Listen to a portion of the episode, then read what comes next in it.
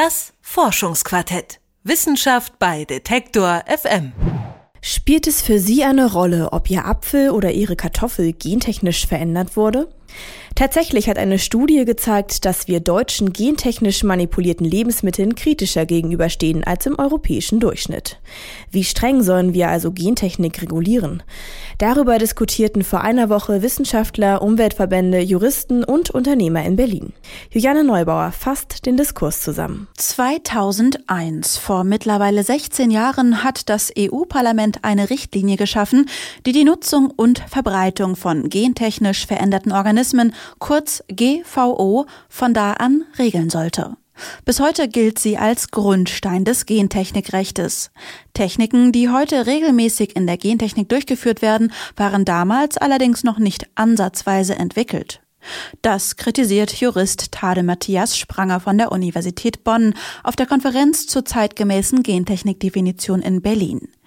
Ähnlich scheint es auch die Bundesregierung zu sehen, die jüngst einen neuen Gesetzesentwurf zur Änderung des Gentechnikgesetzes veröffentlichte.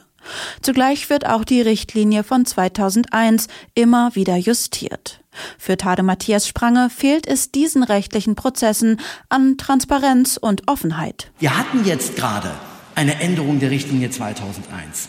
Nämlich die Opt-out-Richtlinie, die ist äh, geschaffen worden, um die Richtlinie 2001 zu ändern. Warum hat man denn diese Gelegenheit nicht ergriffen, wenn der Diskurs allgemein gewünscht ist und hat ihn da geführt? Die sogenannte Opt-out-Richtlinie ermöglicht es, den Anbau von GVO auf nationaler Ebene einzuschränken oder sogar zu verbieten, obwohl es nach europäischem Recht erlaubt wäre.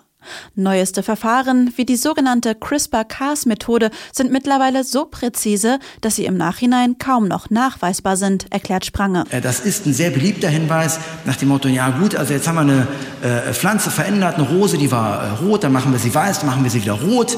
Am Ende habe ich eine rote Rose, ich hatte am Anfang eine rote Rose, ich kann nicht mehr nachweisen, äh, dass sie zwischendurch mal weiß war. Wo ist denn bitte schon das Problem? Für Tade Matthias Sprange steckt das Problem in der Transparenz und Täuschung der Endverbraucher. Für ihn ist es notwendig, einen gentechnisch veränderten Organismus kenntlich zu machen, auch wenn man den Vorgang schließlich nicht mehr nachweisen kann. Sowohl im deutschen als auch im europäischen Recht gilt der Schutz der menschlichen Gesundheit und Umwelt als Leitbild. Die althergebrachte Gentechnik wird mit Hilfe von chemischen Stoffen und radioaktiver Strahlung durchgeführt. Abgelöst wird sie heute weitgehend durch neue und präzisere Methoden.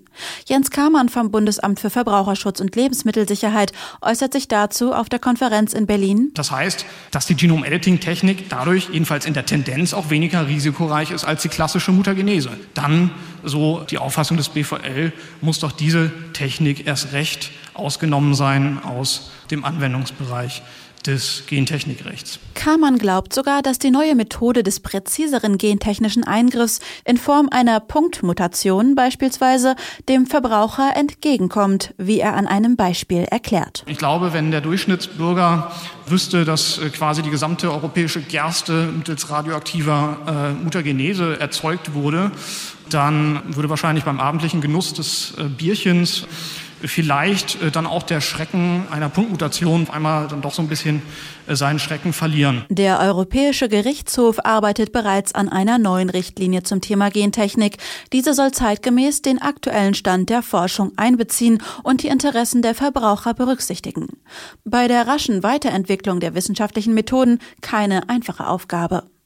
Im Zentrum der Diskussion um die Gentechnik steht aber nicht nur der rechtliche Rahmen, in dem Gene manipuliert werden dürfen. Es geht auch darum, die Frage der zukünftigen Welternährung zu erörtern. Während Gentechnik-Befürworter in der gezielten Erbgutveränderung bei Pflanzen einen zentralen Lösungsansatz sehen, sind für Harald Ebner von den Grünen andere Faktoren ausschlaggebend. Wenn Sie keinen Zugang zu Land haben, ist es völlig wurscht, ob Sie eine Gentechnik veränderte Pflanze haben oder nicht, dann können Sie auf diesem Land nichts anbauen. Wenn diese dieses Land durch jahrelangen Bürgerkrieg minenverseucht ist, können sie auf diesem Land nichts anbauen. Wenn durch einen jahrelangen Bürgerkrieg Know-how und Wissen über Generationen verloren wurde, dann müssen wir dafür sorgen, als Weltgemeinschaft, dass dieses Wissen in diesen Ländern wieder entsteht, dass man Landwirtschaft betreiben kann. Es erfordert mehr als eine Diskussionsveranstaltung, um die Frage nach einer zeitgemäßen Gentechnik-Definition zu beantworten. Alle Beteiligten haben die Möglichkeit des Austausches in Berlin begrüßt gelöst. Das Interesse der Fachwelt war enorm. Es besteht weiterhin Gesprächsbedarf. Wie ist die Anwendung von Genmanipulation zu rechtfertigen?